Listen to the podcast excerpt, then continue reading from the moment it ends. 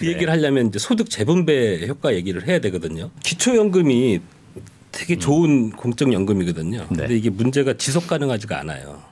지금 이게 뭐. GDP 몇 프로죠? 지금 1% 되고 있고요. 음. 이게 4.5%까지 올라갈 거예요 GDP에. 2040여 년도가 되면 기초 연금액만 한 100조 원을 줘야 되고요. 네. 그러면 이게 GDP의 4.5% 음. 나중에 2070년쯤 뭐 그렇겠죠. 그것도, 그것도 빨리 시급하게 해야 해야 돼요. 그것도 맞아요. 그래서 이런 식의 그 재정 투입은 바람직하지 지속 가능하지 않다고 보는 거예요. 저희는 음. 오히려 그 지금 이제 유럽 알겠습니다. 사회가 이미 그렇게 하는데 애를 둘을 낳았다. 예. 그러면 내가 이 사람 연금 보험료를 1년치를 정부가 내줘요. 알겠습니다. 그럼 어떤 그- 사람이 실업을 했다. 그럼 어 너 직업 없지? 너 실업 기간 동안에 내 너 연금 보험료 내가 대신 내줄게. 그 취지는 더 바람직한 것 같은데. 그렇죠. 이런 식으로 해서 그 국민연금 제도에서 지금 그 어, 소득이 지금 떨어졌다거나 이런 지속 그 좀 하여튼 안 좋은 처지에 몰린 사람들에 대해서 국가가 적극적으로 보험료를 내주는 방식으로 재정에 기여를 하는 거지. 우리 지금 돈 없으니까 돈 좀 채워주세요. 이런 식의 주장을 하는 게 아니거든요. 그래서 이게 OECD에서 2022년도에 제가 사실은 작년 초까지 파리 특파원으로 있었고요. 예. 근데 OECD에서 한국 정부가 그때 하도 우리나라 전문가들이 싸우니까 네. OECD한테 오히려 부탁을 했어요. 우리 연금 제도가 어떤지 좀 정확하게 분석을 해서 진단을 좀 내려달라. 음. OECD한테 분석, 분석을 맡겨서 그 결과가 22년 하반기에 나왔었고 제가 파리에서 그 어, 대한민국 그 국민연금 보고서를 만든 전문가를 직접 만나서 인터 예. 아, 온라인 그때 예. 코로나 때문에 온라인으로 했지만 온라인으로 직접 인터뷰를 했거든요.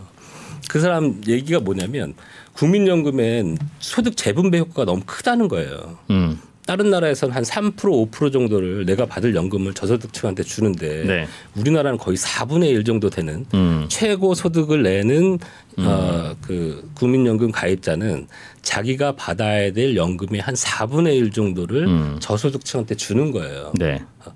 그러니까 그 OECD에서 봤을 때는 음. 야, 대한 국민연금의 소득 재분배 효과가 너무 크다.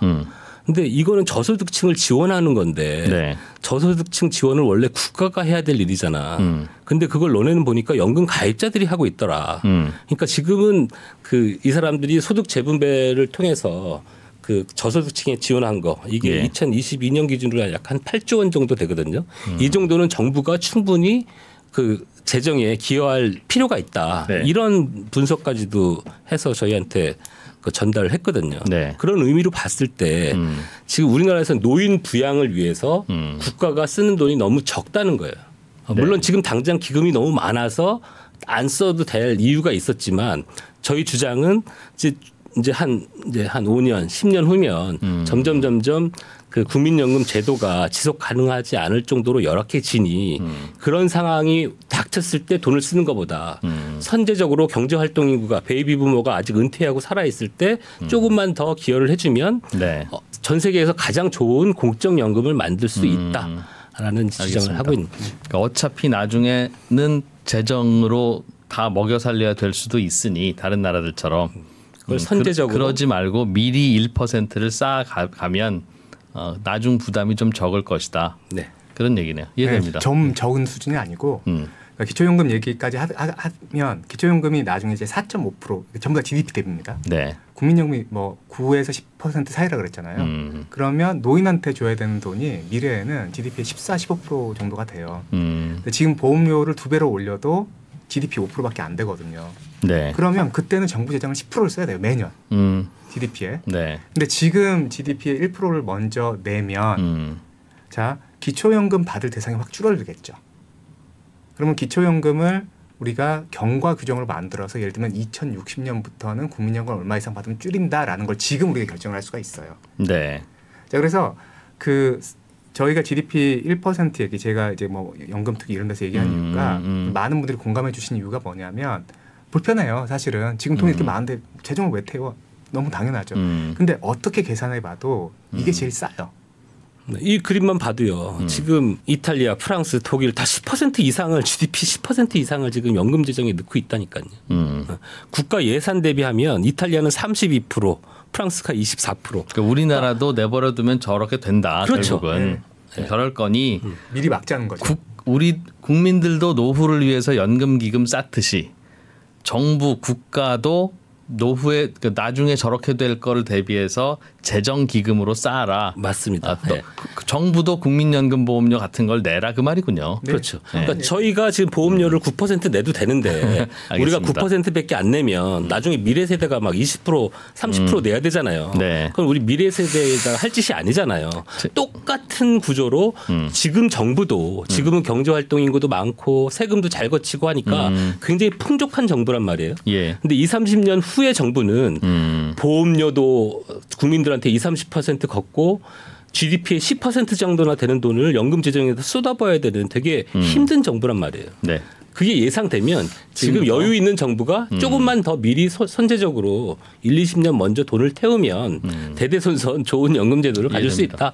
그러면 마지막으로 그 정부가 그렇게 재정의 1%를 차곡차곡 모아놓은 기금에서의 그 돈은 어, 나중에 국민연금 가입자에게 주는 것입니까? 아니면 국민연금 사각지대에게 주려는 것입니까? 계획 이 아이디어의 어, 내용에서 따르면 네. 공적 그 이제 확정 급여형이라고 예, 하는데요. 예, defined 예, 지금 예. 국민연금을 하- 음. 보면 엄밀하게 얘기하면 우리가 단일 제도, 단일 기금이잖아요. 음, 음. 그러니까 개념적으로는 그들에게 줘라라고 하는 음, 거지만 네. 기금 입장에서 보면 기금은 쭉 쌓여져 가고 그 음. 해에 줘야 될 급여가 있고 네. 보험료가 들어오고 그럼 기금 수익하고 보험료로 급여 음. 매칭을 해주면 되는 거예요. 네. 그러니까 이게 낼 때에 이런 사람들에게 보험료를 지원해 주자라는 거하고 이 사람들이 은퇴해서 65세 뭐 70세가 돼 가지고 받을 때는 그 시대에 젊은이들이 내는 보험료와 기금이 남아 있을 테니까 이렇게 하면 기금이 절반을 태워 주는 그렇게 되는 거죠. 그러니까 음. 미래에 주는 그런 개념이 아니에요. 그러니까 그 개념은 약간 어이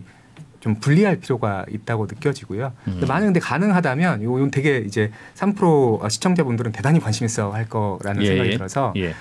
어, 아까 제가 그 얘기를 잠깐 했지 않습니까? 개혁의 속도가 대단히 중요하다고. 음, 음, 음. 근데 우리나라 자본시장에서 제일 큰 손은 국민연금이라는 거 다들 우리가 알잖아요. 네. 국민연금 제도가 도입된 1988년 이래로 국민연금은 순매수 포지션을 지금까지 쭉 해왔어요. 음. 그죠? 네. 근데 그게 언제 깨지냐면 2030년에 깨집니다. 2030년부터는 국민연금이 그동안 갖고 있던 주식을 팔아야 된다 그 말이죠. 네. 그러니까 여기 지금 이제 그림을 보시면 음. 2030년의 추계를 보면 수입이 총 137조고 네. 지출이 79조예요. 음. 문제가 없을 것 같은데 뜯어 보면 보험료 수입은 76조거든요. 네. 3조가 모자라잖아요. 그러니까 이 돈이 어디서 나오냐면 국민연금 기금에서 나와야겠죠. 예. 자 그러면 정말로 이제까지 대한민국 자본시장을 어떻게 보면 떠받들어 줬던 음. 국민연금이 2030년 불과 5년 6년이 지나면 이제는 순매도 포지션으로 바뀌고 음. 그 앞으로 25년 동안 그 폭을 넓혀가면서 계속 팔 겁니다. 그러겠죠. 예, 그럼 이제 두 가지 함의가 있는데 연금 이제 그 제도 입장에서 보면 아까 기금형 수익률 높으면 좋잖아요. 음흠. 근데 우리가 어 그러니까 돈을 어 이제 매도 기간에는 음. 사실은 손실을 보면 확정이 돼 버리니까 리스크를 더 취하기 되게 부담스럽죠. 뭐 그렇습니다. 예. 네, 그럼 네. 2030년 이후에는 기금이라는 변수를 정책 변수를 쓸 수가 없다는 얘기예요. 음, 기금 수익률을 높일 수가 없다. 높인다라는 그게 대단히 부담스러워지죠. 음, 왜냐하면 계속 수익률이 낮을 거니까. 예. 어, 그리고 팔, 파니까 우리나라 주식은 네. 저절로 내릴 거고 네. 내린 상태에서 거기서 파니까. 위험 자산을 사는 것도 되게 웃긴 일이지 않습니까? 나는 이거 팔아가지고 네. 현금화를 해야 되는데 음, 그러면은 그 liquidation에 필요한 어떤 비용도 있을 것이고 네. 거기서 있는 market impact도 있을 거잖아요. 네. 그러니까 최소한 국장이나 음. 뭐 국내 채권으로만 한정을 짓는다면 2030년 이후에 우리가 여기서 리스크를 취하는 건 되게 이상한 일이 돼요.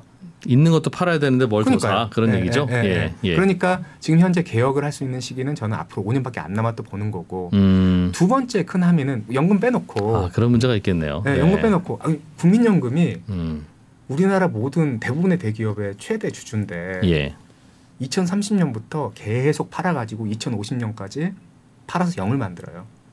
네. 연금 이전에 우리나라 자본시장이 버틸까요? 어, 저도 그 가장 큰 걱정입니다. 근데 그게 많은 분들이 2040년부터 시작한다고 착각하세요. 음, 왜냐하면 여기 보면 총 수입하고 총 지출이 역전되는 게 2040년대 초반이거든요. 네. 근데 우리가 엄밀하게 보면 음, 보험료 수입으로 연금 급여를 주고 모자란 게 있다면 네. 아니 기금에서 주식으로 줄 수는 없잖아요. 음흠. 기금을 현금화를 해야겠죠. 유동화를 해야겠죠. 어허, 네. 이게 6년 남았어요. 근데 요거는 추계 자료고 음. 또 이제 다른 내부 자료에는 2027년이라는 보고서도 있어요. 네. 그러니까 무슨 얘기냐면 사실 우리가 국민연금의 재정 안정을 달성시키기 위해서 쓸 수 있는 정책표는 세 가지밖에 없어요. 음. 보험료, 음. 재정, 네. 기금 수익률. 네. 근데 기금 수익률 가지고 뭘 해볼 수 있는 거는 앞으로 맥스로 5년, 6년이에요. 그렇군요. 개혁 속도라는 측면에서만 봐도 국민들이 보험료 이렇게 올리다가는 정말 자영업자들, 뭐, 음, 뭐 음. 소상공인들, 중소기업들 이런 데 망해버리거든요. 음. 국민연금 살리자고 일자리 없앨 수는 없잖아요. 그러니까 음. 보험료 올리는 거는 속도의 상한이 있어요. 네. 근데 이제 재정도 힘들죠. 근데 음. 재정도 어느 날 갑자기 매년 22조 태우란 얘기 아닙니다. 그러니까 음. 2025년부터 0.16%씩 어, 이제 확장하는 걸 조금씩 위해서 조금씩. 네, 그러니까 예. 2025년에 4조 태워보고 음. 2026년에는 8조 태워보고 음. 이런 식으로 늘려보자는 네, 거예요. 네. 고통스럽죠. 아. 힘들지만 음. 어, 제가 드리고 싶은 말씀이 이거예요. 어떤 제가 그 이제 나름 공학자지 않습니까? 음흠, 계산 많이 음흠. 해봤고 음. 근데 네. 이것밖에 답이 없어요. 그러니까 제가 이게 너무 좋고 이렇게 하면 음. 행복하다 이렇게 말씀드리는 게 절대 아니고요. 저도 뭐 되겠습니까라고 질문은 토, 이런 톤으로 하지만 예. 어, 저라고 다른 대안이 있어서 그러는 건 아니고 예, 네, 맞습니다. 제가 보기에는 아. 어, 그러니까 이 최적화를 돌려서 해가 없음을 증명하는 논문까지 썼거든요. 제발 좀 음. 빨리 좀 개혁했으면 해가지고 지난 문재인 정권 때 아무것도 안 하시더라고요. 그래서 제가 지금 이제 이 자리에서 저도 이렇게 뭐 어, 무슨 publicity를 원하는 걸 바라는 사람도 아니고 음. 이렇게 뭐 이름이 이렇게 뭐 언론에 나오는 것 별로 좋아하지 않아요. 그냥 평범한 학자고 어, 제가 하는 연구 즐겁게 하고 있거든요. 근데 그럼에도 불구하고 교양서를 쓰고 그다음에 이런 3프로 같은 프로에 나와서 이런 얘기를 드린 이유는 딱 그거예요. 이번이 마지막인 것 같아요. 답은 이것밖에 없어요. 마지막이라는 건 수익률을 제고할 수 있는 수익률 제고하는 걸 못하면 네. 사실은 이미 국민연금의 이제 파산이라는 표현은 유 기자님이 싫어하시지만 파산 확정적이에요. 오늘 갖고 오신 솔루션의 이름 3115에서 네네. 마지막 1호가 네. 지금보다 수익률을 1.5% 포인트 더 높이자. 네네. 그래서 4.5 목표를 6.0으로 만들어 보자는 말씀이신데 네네네. 앞으로 5년 후가 되면 그런 거 못 한다는 뜻입니까? 네. 그렇죠. 그러면 어차피 지금부터 6을 만들어도 네. 5년 후에는 다시 4.5가 된다는 뜻입니까? 아니요. 그 대신에 지금 보험료를 3% 올리자고 했잖아요. 네. 보험료가 올라가게 되면 예. 그 저 그래프가 바뀌면서 예. 그 이제 팔아야 되는 시점이 더 뒤로 밀리게 되죠. 음, 그렇게 되면 저희가 다시 투자를 좀 더 길게 할 수 있는 여력이 생기, 생기는 음. 거고 하지만 지금 아무 개혁도 안 하고 이대로 놔두면 예. 이제 2030년부터는 주식 3조 팔아야 원이지만 되니까. 근데 음. 그걸 주식이라고는 얘기 안 했으면 좋겠어요. 왜냐하면 그 3주제밖에 안 되잖아요. 음. 그러니까 그건 아- 우리가 주식 국내 주식만 갖고 있는 게 아니고 채권도 갖고 있고 해외 주식이나 채권도 갖고 있기 때문에 예. 3조 정도라고 하면 뭐 기존의 채권 만기가 된 거를 연장하지 않는 식으로 해서도 3조 정도면은 이제 어느 정도 만들어낼 수 있는 돈이다 이거예요. 네. 다만 음. 이제 한 35년, 40년이 되면 그때는 이제 몇십조 원씩 팔아야 되기 때문에 네. 그때는 주식도 이제 팔지 않고는 이제 견디기 힘든 상황이 되는 거고요. 음. 그거보다 더 이제 중요한 얘기는 대한민국의 간판 달린 어, 회사의 대주주가 다 모든 이- 대주주 국민연금이거든요. 음. 근데 국민연금은 언제 팔질 시장에서 다 알고 있어요. 음. 대주주니까 또 신고도 해야 되고요. 어, 네, 네. 자 그러면 10년 후에 국민연금이 국내 주식시장에서 주식을 팔아야 된다라고 음. 하면 음. 외국인이나 기관이 가만히 있겠습니까? 뭐 먼저 팔겠죠. 먼저 팔겠죠. 네. 그러면 그 우리가 생각하고 있는 기금의 어떤 그 이제 정점을 찍고 내려오는 그, 시, 그 타임 테이블이 있잖아요. 네, 네. 그게 굉장히 앞당겨질 거예요. 그렇겠죠. 그러면서 수익률도 낮아질 수 있고. 네. 그렇죠. 네. 그다음에 이제 주식 시장이 이제 폭락을 하겠죠. 네. 음. 대주주가 팔기 시작, 팔아제기 시작하님. 네. 그러면 아마 지금은 평가 이익을 가지고 기준으로 하니까 우리가 뭐 천조 원을 갖고 그렇- 있다, 그럴 겁니다. 천칠백 조 원 갖고 네. 있다 하지만 이거는 매도해서 나온 수익이 아니기 때문에 확정된 게 아닌 거고 음.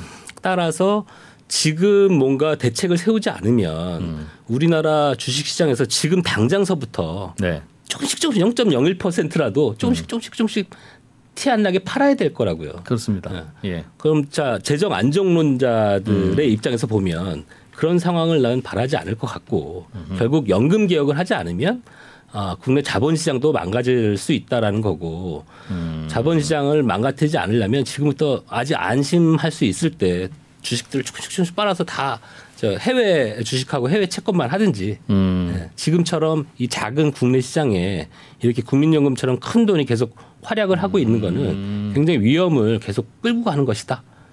그러니까 그런 차원에서도 지금 어, 연금 개혁을 해서 기금 운용에 대한 장기적인 전략을 바꾸지 않으면 그러니까 국민연금 기금이 담고 있는 한국 주식을 어느 날부터는 갑자기 많이 팔아야 할 시점이 올 텐데 우리나라 인구 구조상 그렇게 되면 자본시장이 망가질 게 뻔하니 에, 그 이전에 뭔가 대책을 세워야 하며 채권도 마찬가지입니다. 사실 뭐 채권에 대해서는 제가 전문가가 뭐 아니어서 당연히 금리 튀겠죠. 예. 그렇죠. 예.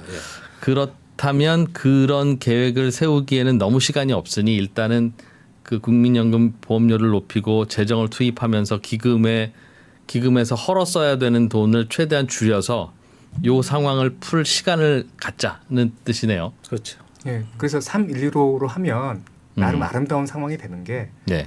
그러니까 자본시장 걱정할 필요는 없어져요. 왜냐하면 우리는 그 정도의 buffer money를 항상 갖게 되니까. 항상 갖게 있고 되니까. 그리고 어느 시점에 예를 들면 경기가 되게 안 좋아요. 음. 그러면 그 시대에 사람들이 동의한다는 가정하에 약간 기금을 더 쓸 수도 있겠죠. 근데 그러니까 음. 아까 제가 저- 그 계속 말씀드린 그 시간이라고 하는 제약을 머리에 딱 이제 가지고 생각을 해보면 네. 변수가 세 개 있다 그랬잖아요. 음. 어, 보험료, 재정, 기금. 음. 근데 어떻게 계산을 해봐도 뭐 계산해 보면 나오긴 하죠. 근데 현실적인 범위 안에서 합의가 될 수준으로는 두 개 조합만으로는 안 나와요. 음. 그러니까 수익률을 아니 뭐 10% 올리면 좋죠. 근데 그거는 말도 안 되는 거고 현실적으로 올릴 수 있는 음. 상한이 6.5라고 봅니다. 그러니까 거의 모든 거를 위험 자산에 투자를 했을 텐데 음. 아 거기는 어려울 것 같아요. 근데 현재 이제 6.0% 정도면 아 실질적으로 지난 아 20몇 년간 국민연금이 대단히 조금은 보수적인 투자를 했거든요. 음. 채권 많이 넣고. 예, 예. 그런데도 수익률이 5.3%가 나왔어요. 음. 그러니까 4.5%라고 하는 추계값은 아, 이 현재의 포트폴리오를 바꾸지 않고 그대로 쭉 갔을 때의 가정이라 예. 아, 앞에 커브길이 있는데 우리는 직진한다. 요 가정에서 나온 숫자가 4.5예요. 그 말은 현재 국민연금의 투자 전략 운용 포트폴리오를 좀 바꾸면 예. 어, 수익률이 높아질 수도 있겠다. 예, 그러니까 정상적인 기대값은 음. 이게 이제 어, 아, 얼마 전에 어, 기금운용위원회라고 하는 그 예. 기금의 최고 어, 의사결정 기구에서 이제 추인한 건데 앞으로 5년 동안 기금운용 수익률의 목표치가 5.6%예요. 네. 그 다음에 이제 저도 참여했던 추계위원회 안에 아, 기금운용 발전 전문위원회에서 장기적으로 기금운용 수익률의 목표 수익률은 5.5 정도로 하자라고 예. 했어요. 예. 그러니까 그게 아, 우리가 충분히 달성하는 타겟이고 음. 4.5라는 숫자는 앞에 커브길이 나오든 유턴을 해야 되든 그런 거 신경 안 쓰고 직진한다라고 했을 때. 예, 그런 4.5예요. 음. 그렇게 따진다면 6%까지 올린다고 하는 게 되게 어려운 게 아니고요. 그럼 아까 이 정도로 가면 이렇게 고갈되고 이렇게 하면 이렇게 고갈된다고 할 때는 4.5로 굴릴 네, 때 맞습니다. 약간 보수적인 걸로 예, 했다는 예, 말씀이죠. 예, 예, 맞습니다. 음, 그러니까 시- 실제로는 그거보다는 좀 더 갈 수는 있는데 아니요. 근데 여기서 그 4.5라는 숫자가 실제로 우리가 기금을 어, 개혁을 하지 않고 2030년도 꺾이잖아요. 팔아쓰기 예, 시작했잖아요. 예, 예, 예. 그때부터는 사실은 지금보다 더 공격적인 투자는 못 하지 않습니까? 네. 그러면 그렇게 나올 수밖에 없죠.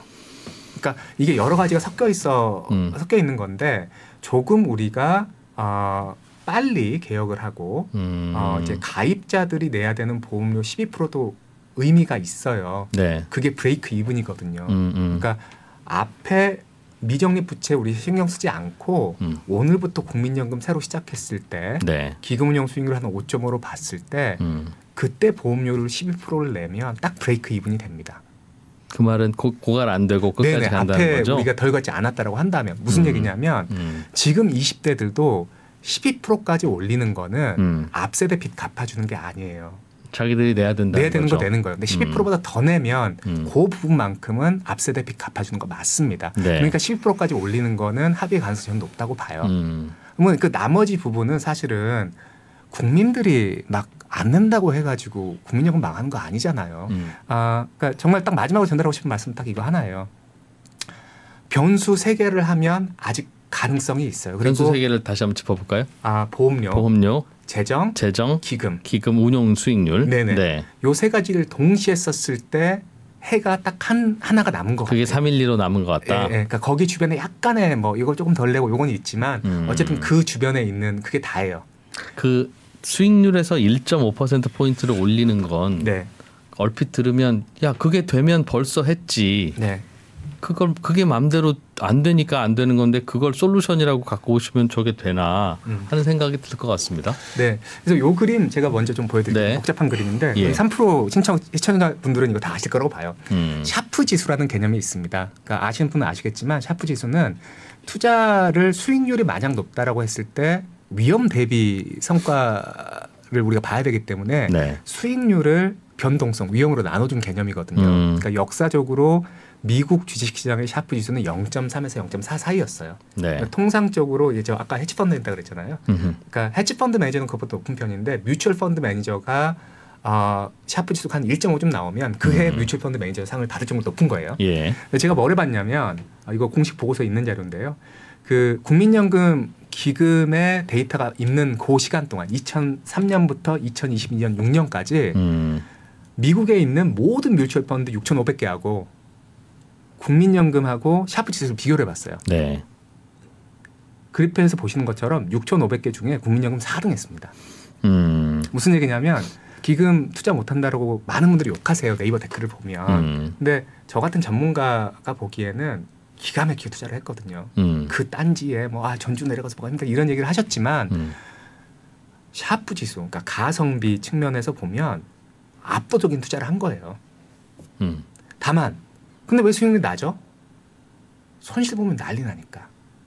음. 네. 그래서 기본적으로 국민연금 기금운용본부 혹은 그 가버넌스가 고칠 지점이 있다고 보지만 지난 20년, 25년 동안 저는 대단히 잘했다고 봐요. 여기에 부정할 수 음. 있는 사람은 없다고 봅니다. 예. 공식 보고서에 있는 내용입니다. 음. 어, 다만 아쉬운 건 그거예요. 리스크를 더 취할 수도 있었겠죠. 그러면 음. 2008년에 거의 손실 없이 막았고요. 음. 그 2022년에 8.2% 손실을 봤지만 불과 2023년 1, 4분기 만에 음. 그거를 다 메이크업하고 음. 1%가 2%가 더 먹었거든요. 네.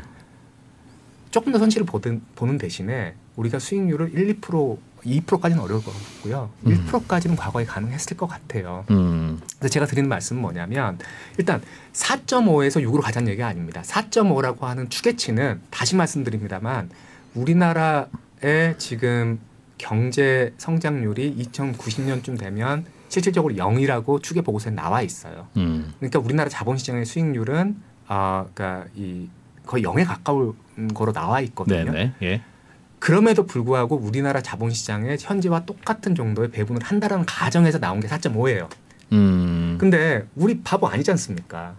이미 그리고 기금운용위원회에서 조금 더 수익률이 높은 해외에 늘린다라고 결정을 했어요. 이미 그렇게 하고 있지 않나요? 네, 하고 있어요. 예. 그러니까 요즘 4.5 한국 주식 안 사는 것 같던데요. 네, 예. 4.5는 근데 안 사더라도요. 그 음. 비율이 그러니까 네. 지금 계속 그 들어오는 돈이 커지고 있기 때문에 네. 비율을 줄였지만 네. 전체적인 액수가 줄지는 않았어요. 음. 그래서 4.5라는 수치가 어떻게 보면 이번 어, 이 윤석열 정부 들어서 연금 개혁의 마지막 기회라고 생각하는 제 입장에서는 대단히 슬픈 숫자예요. 4.5는 음. 앞으로 발생할 수도 없고 발생해도 안 되는 숫자거든요. 낮은 수익률이다. 예. 우리나라 경기가 꼬꾸라져서 기- 자본시장 수익률이 0으로 갈 거라는 걸 뻔히 알면서도 음. 계속 지금과 똑같은 비중으로 투자를 한다라는 가정하에서 나오는 숫자가 4.5인데 이미 그거 바꿨고 우리 그렇게 바보 아니고 과거 그렇게 보수적으로 투자를 했는데도 수익률이 5.33%인가가 나왔고 기금운용 전문위원회에서 장기적으로 5.5까지는 할 수 있다라고 얘기를 했고 또 작년에 한 그 중기 자산 배분에서 목표 수익률 5.6이에요. 그리고 그 여긴 여의도지 않습니까? 이제 저도 이제 헤지펀드 주- 출신이어가지고 아는 분 음. 많은데 6대4 포트폴리오는 대강 기대 수익률이 5, 6 이 정도지 4점 몇 이거는 아니거든요. 음. 그냥 상식적으로 음. 이, 이쪽 예, 예. 봤을 때 예. 그럼 우리의 베이스라인 4.5가 아니에요. 5.5예요. 음. 5.5에서 0.5 올리자는 얘기입니다. 음. 0.5 올리기 위해서는 지금 6대 4 위험자산 6 안전자산 4인데 이대로 가면 꼬꾸라지지만 우리가 보험료 조금 올리고 정부가 요- 조금만 역할을 한다면 다시 이렇게 픽업하지 않습니까? 그럼 우리는 시간이 있기 때문에 리스크를 조금 더 취해도 돼요. 한국 주식을 자본시장에 덜 팔아도 된다. 예, 한국 주식은 안 팔고 아마 해외 주식이나 대체나 뭐 이런 쪽으로 투자를 더 많이 하시는 들어오는 돈은 거기로. 하고. 예, 예, 예. 그래서 한 7대 3, 8대 2 정도 포트폴리오로 가면 6에서 6.5%의 기대 수익률이 나오는 그런 분석들이 나와요. 7, 8을 위험 자산으로. 네네. 근데 앞으로 들어오는 돈의 7, 8을 위험 자산으로 보내되 네. 국내 주식으로 보내는 건 아니고 네, 그거는 조금은 이제 좀안 해외 주식으로 보내고 해외 주식이나 대체라든가 그러면서 뭐 국내 주식을 캐피탈을 팔아야 하는 시점은 자꾸 뒤로 좀 돌리자. 팔아도 되겠죠. 뭐 거기서 수익률 나오면 안 팔아도 네, 되고. 네, 네. 굳이 또 팔아가지고 자본시장 교란할 필요는 없잖아요. 저는 거기서 이제 한 걸음 더 나아가서 네. 국민연금이 약간 벤처 캐피탈의 음. 역할도 좀 해줘야 된다고 하- 생각하거든요. 그러니까 물론 이제 뭐 수백조 원 되는 돈을 다 벤처 음. 자금으로 쓸 만큼 벤처가 있지도 않고 그렇게 많이 쓰자는 건 아니지만 저렇게 주식시장만 주식시장에만 계속 들어가 있는 돈이 음. 과연 매도 시기에도 온전히 있을 수 있느냐 아, 그런 위험성을 봤을 때 예. 물론 지금 가장 검증된 시장이 주식하고 채권 시장이기 때문에 음. 거기에 비중이 큰 돈이 들어가 있는 거를 반대하는 건 아니지만 일부 자금은 벤처 캐피탈 같은 경우도 이제 뭐 샌프란시스코나 이런 데서는 벌써 업력이 막 20년, 30년 넘었지 않습니까? 예. 예, 20년, 30년 이상 벤처 캐피탈을 하면 거기에는 망하는 회사도 있- 망하는 회사도 있고 굉장히 이제 상장을 해서 음. 이제 크는 회사도 있고 유니콘 같은 회사도 있고 해서 음. 어쨌든 10년, 20년 굴러 굴려 봤더니 한 6, 7% 정도의 수익률이 나오더라는 거 아니겠습니까? 그럼 우리나라도 이제는 그런 벤처 캐피탈 같은 데다가 돈을 좀 써갖고 음. 그 어쨌든 젊은 사람들 연금에 대해서 불신을 많이 갖고 있는 미래 세대들이 어떤 새로운 창업이라든지 아니면 새로운 직업을 얻을 수 있는 그런데 국민연금에 돈이 기여를 하고 있다라고 했을 때 연금에 대한 지지도가 훨씬 더 올라갈 것 같고요. 아니면 그 실버 산업이라든지 아니면 보육 산업이라든지 지금 어, 고령화 저출생 시대에 가장 필요한 어떤 사업들 있잖아요. 이런 것들을 국민연금이 함으로써 물론 뭐 6% 7%의 수익률을 못 걷는다고 하더라도 거기서 의미 있는 수익률이 나온다고 하면 그런 어 사업도 적극적으로 발굴을 해서 해야 된다. 다만 뭐 그런 사업을 하기 위해서 국민연금이 직접 뭐 그런 회사를 차려서 하라는 게 아니라 자본 시장에 큰 손이 돼서 그런 어 업계로 돈이 굴러갈 수 있도록 어떤 모태 펀드의 역할을 충분히 해줄 수 있다. 저는 그렇게 생각하고 있습니다. 동의하세요? 그 부분에 네. 그렇게 하면 수익률의 훼손은 없겠습니까? 네, 우리가 장기 투자이고 아, 그러니까 건강한 리스크를 잘 취하면 자본시장의 원칙이 그거잖아요. 리스크를 취하면 risk compensation이 있다라는 것. 근데 지금까지의 투자는 그 liquid한 market에 할 수밖에 없었던 게 우리의 조금은 투자 역량도 모자란 게 있었고 꼬꾸라지거든요. 그러니까 기금이 이렇게 줄어드는 거를 우리가 알고 있기 때문에 팔 수 있어야 한다. 팔 수 있어야 된다라는 된다. 강박관념이 있는 거예요. 음. 그런데 이제 3.115와 같은 그런 개혁이 음. 일어나서 기금이 영원히 GDP의 뭐, 뭐 1.2배로 간다고 가정을 해볼게요. 그러면 정말 우리 100년짜리 투자할 수 있잖아요. 당연히 뭐 우리가 채권을 봐도 이게 듀레이션이 길면 뭐 이렇게 되는 거고 그런 음. 거니까. 음. 어, 그래서 이제 그러니까 투자 관련해 가지고는 저는 조금은 확신이 있어요. 그러니까 이제 좀 아무래도 저는 이제 기금 이런 쪽에 훨씬 더 익숙하다 보니까 아, 6% 기대 수익률 노미날로 요거를 못 하지는 않을 텐데 다만 여기 한 가지 대단히 큰 가정이 필요한 게 국민들께 손실이 날 수 있음을 설득을 좀 하시긴 하셔야 돼요. 그러니까 리스크를 취해야 되잖아요. 그러면 2022년에 8.2%가 아니고 한 15% 깨질 거예요. 음. 그리고 2008년에 그때 1% 0. 몇 프로 손실이 나왔거든요. 한 10% 손실을 받겠죠. 음. 근데 그 다음에 5% 먹을 거 10% 15% 먹는 거거든요. 음. 그렇게 우리가 먹는 건데 지금은 조금 높으신 분들이 이런 워딩을 하세요.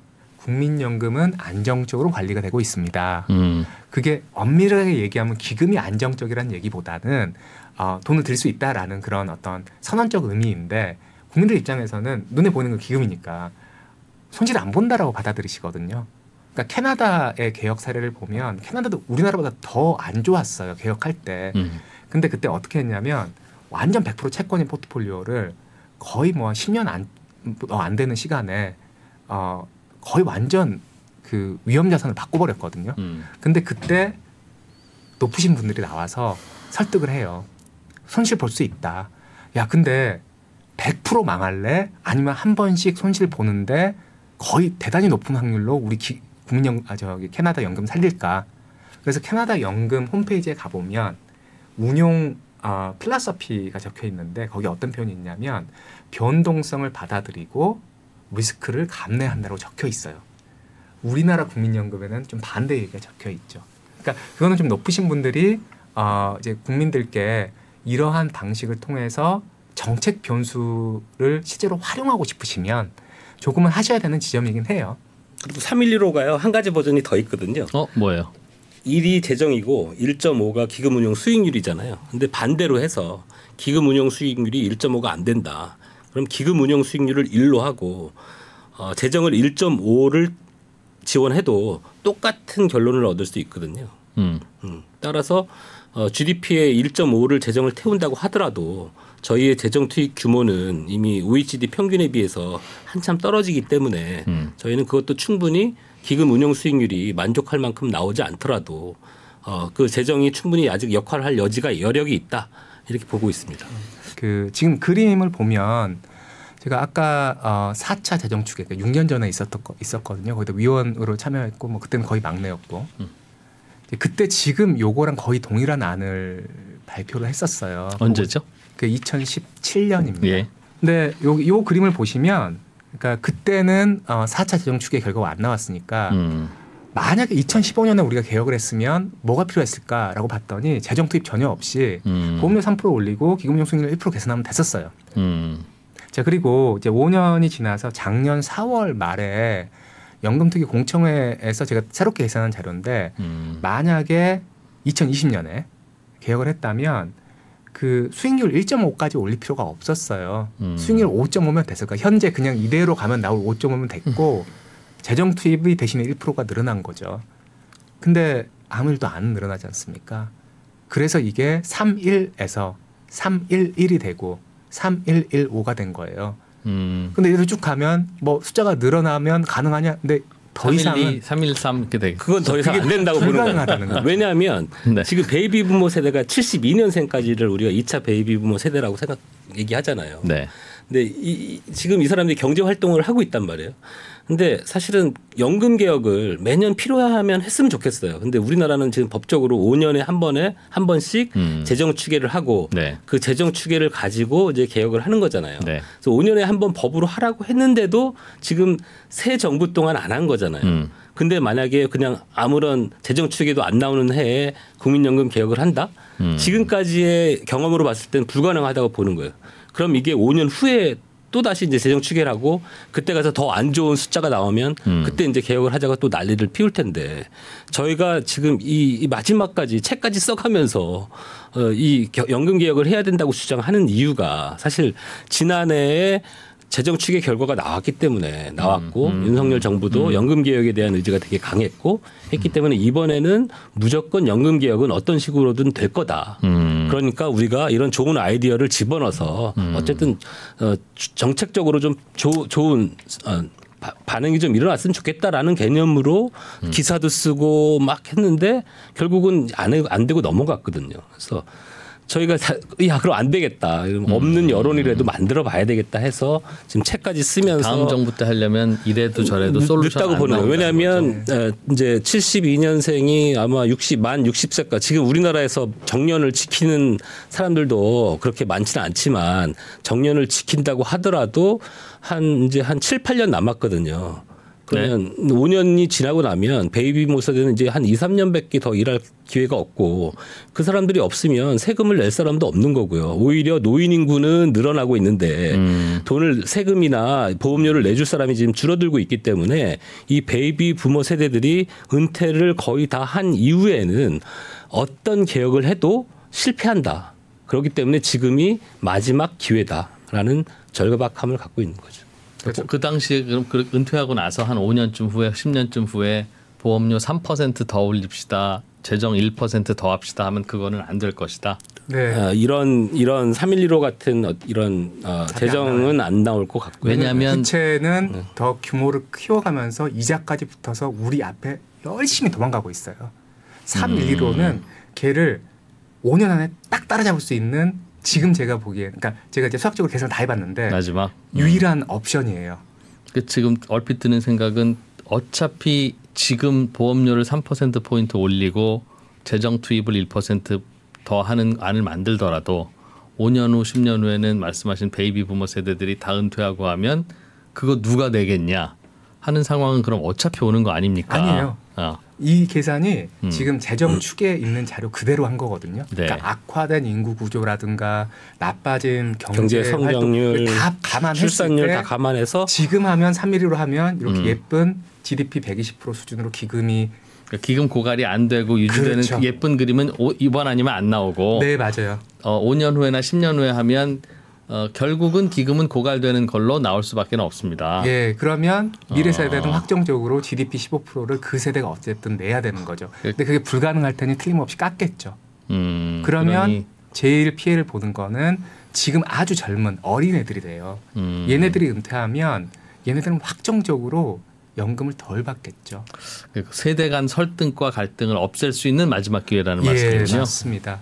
전 세계 연금 개혁 역사를 어, 제도를 조금 보기 시작하면서 좀 살펴봤어요. 음, 근데 연금 개혁의 역사를 보면 결국 최고 권력자의 의지 아니면 안 되더라고요. 음, 근데 지난 아 이제 우리나라 역사를 보면 이제 노무현 대통령이 국민연금 개혁을 했고 음, 박근혜 대통령이 공무원연금 개혁을 했어요. 음, 근데 끝이 되게 안 좋으셨거든요. 음, 그러니까 그게 뭐 까마귀 까마귀 날개 배 떨어진 걸 이- 이겠죠. 근데 그럼에도 불구하고 다른 나라를 봐도 마찬가지예요. 연금 개혁은 그 어떤 지도자라도 하기 싫어요. 음. 왜냐하면 좋아하는 사람 아무도 없거든요. 아니 3%안 올리고 싶어요. GDP 1% 말이 쉽지 22조 음. 어떻게 합니까? 음, 기금용 올, 이제 올리겠다라고 뭐 장관님이나 대통령께서 얘기를 하시면 손실을 봤을 때 바로 대통령 욕을 음. 하겠죠. 근데 그럼에도 불구하고 우리가 긴 역사를 봤을 때 지금 요거를 잘 국민연금의 기틀을 잘 닦아두면 우리나라가 경제 성장이 맞춰 거의 맞춰 끝났죠. 그리고 이제 양극화가 확정되는 이 시점에 그런 역사적 평가를 받는 지도자가 될 수 있을 것 같아요. 대한민국에서 어, 폐지 줍는 노인을 영원히 없앤 대통령이라는 역사적 타이틀을 받으실 수 있는 마지막 기회를 가지고 계시거든요. 그러니까 단기간으로 보면 지지율도 엄청 떨어질 거고요. 욕도 엄청 많이 먹을 거고 그럴 겁니다. 근데 또 한편으로 조금만 길게 보면 역사책에 어, 어떤 지도자가 이 나라에 폐지 줍는 노인을 없앤 대통령이면 멋진 것 같아요. 그래서 음. 조금 길게 다들 어, 지도자들뿐 아니라 음. 아, 생각해 주시면 어떨까. 그래서 우리 애들, 우리 애들의 애들도 노후만큼은 우리가 젊었을 때 성실히 열심히 살면 약간 실패하더라도 음. 최소한의 삶은 보장이 된다라는 확신을 그걸 할 수 있는 건 지금 우리가 마지막 음. 세대입니다. 이렇게 하면 국민연금 기금이 영원히 고갈되지 않을 수 있는 옵션이 되는데 이 기회를 놓치면 어떻게 하든 현실적으로 국민연금 기금은 고갈될 수밖에 없고 고갈이 되고 나면 그 고갈된 후에 그때 국민들 보험료 내는 그 후손들은 선배들보다 더 많이 내는 수밖에는 없다는 그게 세대 간 불평등을 야기한다는 걱정이신 거죠. 네. 그 전 사회적으로 먼저 좀 합의를 했으면 좋겠어요. 우리나라 노인들이 그 은퇴 이후에 살아갈 수 있는 돈이 미니멈 어, 임금이 어느 정도인지는 사회적 합의를 통해서 정해져야 되는 거고요. 그러면 그게 기금이 됐건 재정이 됐건 보험료가 됐든 그걸 맞춰주는 게 도리라니까요. 음. 그리고 그, 그 돈을 내가 아, 냈을 때 나도 노인이 돼서 그 돈을 요구할 수 있는 거고 그게 공동체가 살아가는 방법이거든요. 음. 그게 사회보험 제도를 운영하는 이유고요. 네. 근데 그게 어떤 기금 운용 수익률이니 뭐 보험료율이니 뭐 이- 이런 것 때문에 어, 기금이 떨어지고 다시 붙기도 하고 하겠지만 기금이 없어지면 그래서 연금 제도가 없어질 거다. 저는 이런 생각은 좀 제발 좀 안 해줬으면 좋겠고요. 제가 우크라이나를 대한민국에서 최- 최초로 들어간 언론인이거든요. 어, 물론 뉴스에서 보면 계속 그 뭐 미사일 날라다니고 저 폭- 파괴된 건물들 보이고 하니까 그 나라가 다 지금 전쟁터라고 생각되지만 저는 어, 체르니우치, 르비우, 키우 세 군데를 다 들어갔거든요. 여전히 사람들 살고 있고요. 음. 연금도 아직 주고 있어요. 음. 그리고 그 연금을 주기 위해서 미국한테 자금을 구하고 있고요. 그 현대 국민연금의 시초는 비스마르크로 대변되는 독일에서 시작됐거든요. 독일은 1차 대전에서 인플레이션이 커지면서 돈이 휴지가 되면서 연금을 다 날렸어요. 조금 남아 있었는데 2차 대전 이름 2차 대전 때 전쟁 자금 되느라고 또 날렸어요. 그래서 그 나라는 더 이상 기금이라는 걸 쌓지 않아요. 기금이라는 건 괜히 쌓다가 날리기만 화를 아, 날리기만 하는 돈이야. 그냥 지금 걷어서 지금 줘. 음. 이렇게 하는데도 아직 건강한 아, 공적연금 제도를 지금 갖고 있거든요. 아, 우리나라도 물론 음. 지금 저희가 312로 개혁을 얘기하는 거는 가성비 좋은 전 세계에서 가장 가성비 음. 뛰어난 좋은 연금을 만들 수 있는 기회가 있다라는 차원에서 음. 312로 개혁을 얘기하고 있지만 여전히 기금이 없어진다고 해서 연금 제도가 없어진다? 그럼 내가 돈을 못 벌면 우리 아버지 그냥 굶기겠다 하는 거랑 똑같은 얘기거든요. 사회적으로 넓혀서 보면 그렇게 결론은 안 났으면 좋겠다라는 바람이 고갈이 있습니다. 되더라도 없어지지는 않을 것이고 국민연금이 그렇죠. 그런 그 믿음이 없어- 음. 구성원들 사이에 있어야 연금 제도가 계속 유지될 수 있는 거지 돈이 천억이 있건 음. 빵원이 있건 기금 때문에 연금이 간다라고 생각하면 그 기, 연금은 저는 건강하게 계속 갈 수 없다라고 생각합니다. 있습니다. 무너져도 최후의 보루로서 지켜야 할 게 그 세대 간에 서로 부양하고 네. 어 그러는 거라는 거를 제발 우리 좀 잊지 말자는 어, 뭐그 말씀이네요. 네. 그러니까 괜찮을 거라는 부, 부르짖음이 아니라 네. 괜찮아야만 합니다. 네. 그런 구성원들의 신뢰가 있으면 그 나라가 선진국 되는 거고 음. 무슨 연금 말씀인지 제도도 알겠어요. 건강한 거고요. 아무리 돈이 많아도 그 믿음이 없으면 연금 제도는 지속 가능하지 않은 거죠. 교수님, 네. 교수님 아까 잠깐 말씀하시는 무렵에 개인적으로는 나는 고갈되면 연, 연금 시스템 운영 안 될지도 모른다고 생각한다. 네네. 는 생각을 하신다고 들었는데 그 개인적인 생각의 근거는 뭡니까? 그러니까 결국은 인구 구조 악화 때문인데, 아, 그러니까 상식적으로 제 상식으로 아, 보험료를 30%를 내가 경제 활동을 하는 20세부터 뭐 60세까지 내요. 음, 근데 은퇴한 다음에 내가 받는 소득 대체율이 40%인데 손해 보는 장사거든요. 예. 음, 아무리 계산해도. 네. 네. 근데 이게 그 사회의 보험이잖아요. 그러니까 물론 모든 사람이 낸 것보다 많이 받아갈 수가 없어요. 음, 근데 음. 그럼에도 불구하고 경로 의존성이라는 게 있는 것 같아요. 그러니까 독일은 그런 경험을 했어요. 음, 그러니까 어 그냥 있는 거 주자라는 게 합의가 된 거죠. 음. 근데 우리는 최초에 어떤 일이 있었냐면 88년에 국민연금을 도입을 하면서 그럼 그때 연금을 낼 기회가 없었던 어르신들 있잖아요. 네. 그냥 그분들은 버렸어요. 음, 안, 주, 안 주고 그냥 돌아가시라고 예, 했죠. 예. 네. 근데 그때 생각해 보면 88년에 환갑이 대단한 일이었거든요. 60세까지 산 사람이 얼마 안 됐으니까. 음, 그때 만약에 우리가 한 줌밖에 안 되는 어르신들을 얼마라도 챙겨드렸다면 지금 우리가 어, 기금이 고갈돼도 다음 세대가 내면 돼라고 하는 그 논리가 다음 세대에게 작동했을 거라고 봐요. 근데 우리는 정말 한 줌밖에 안 되는 노인들을 빈곤하게 음. 하게 했거든요. 자, 근데 이제 시간이 흘러 흘러 흘러 2024년 대한민국은 아마 당군 이래로 가장 강한 피크인 것 같아요. 음. 바라건대 올라가기를 희망하지만 음, 그 가능성은 높지 않다라는 걸 다들 우리 조금은 알고 있고. 음. 지금이 대한민국 전성기다. 예, 조금은 어, 현재 기생세대 그러니까 뭐 이프로님이나 유 기자님이나 저 같은 기성세대의 자녀들 입장에서 보면 음, 부모들이 더 잘 살았거든요. 네. 근데 부모들이 앞 세대가 낸 거, 자기가 낸 거, 내가 낸 거 보험료 다 먹어버리고 기금 영 만든 다음에 야, 자 너는 이제 나한테 연금 줘야지. 오케이 거기까지 좋아요. 근데 자기가 은퇴할 때가 됐더니 아래는 애가 없어요. 음, 그러니까 불공정하다고 느낄 거예요. 음. 그래서 여기서 그 좀 내부 얘기를 안 하고 싶었는데 요 얘기를 하자면 사실은 이번에 연금 특위에서 제가 좀 하나 막은 게 있는데요.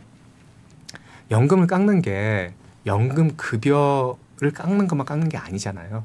늦게 받는 것도 깎는 거잖아요. 네. 그러니까 지금 어 65세에서 68세로 수급 개시 연령 아 수급 개시 연령은 늦추자라는 얘기를 어 이제 소위 이제 그러니까 보수에 좀 약간 느낌이 나는 재정 음. 안정하시는 분뿐 아니라 음, 어 소득 보장하시는 분들까지 이 주장을 하셨어요. 음, 거기서 대, 그러니까 이거 반대한 사람 보고서에 이거 절대 안 된다고 쓴 사람 저밖에 없었거든요. 음, 그러니까 음, 제가 음. 약간 자뻑일 수는 있지만 제가 연금 특위에서 그렇게 세게 얘기하지 않았으면은 68세로 늦추는 거 기정사실 됐을지도 몰라요. 음.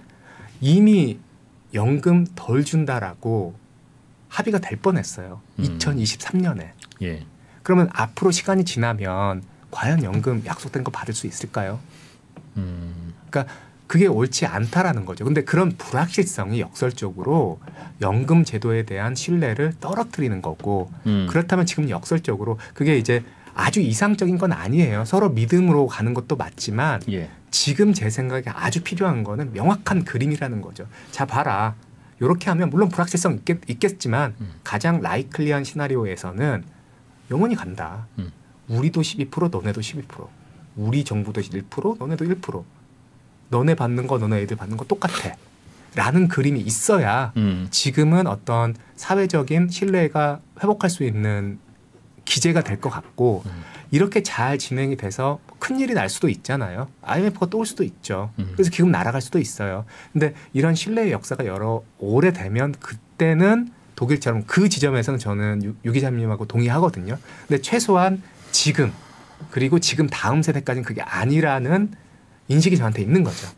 그래서 어 같이 책을 쓸 정도면 의기투합한 게 있으니까 예, 책을 예. 썼을 거 아니에요. 원래 음. 알던 사람도 아닌데 음. 생각이 다르지만 이렇게 한 이유는 뭐냐면 그러한 아주 큰 생각에는 동의를 하기 때문이에요. 언젠가는 저는 그렇게 될 거라고 믿고 그렇게 희망합니다. 다만 공학자로서 또 북해는 연금 개혁 얘기 논의에 오래 참여한 사람으로서 지금 우리 사회에 필요한 거는 이번 세대, 다음 세대, 그 다음 세대 최소한 앞으로 100년 동안 음. 쫙 가는 그림이 너무 절실하게 필요한데 없었고 나왔으며 안타깝지만 이번에 이걸 가질 수 있는 마지막 기회다라는 거죠.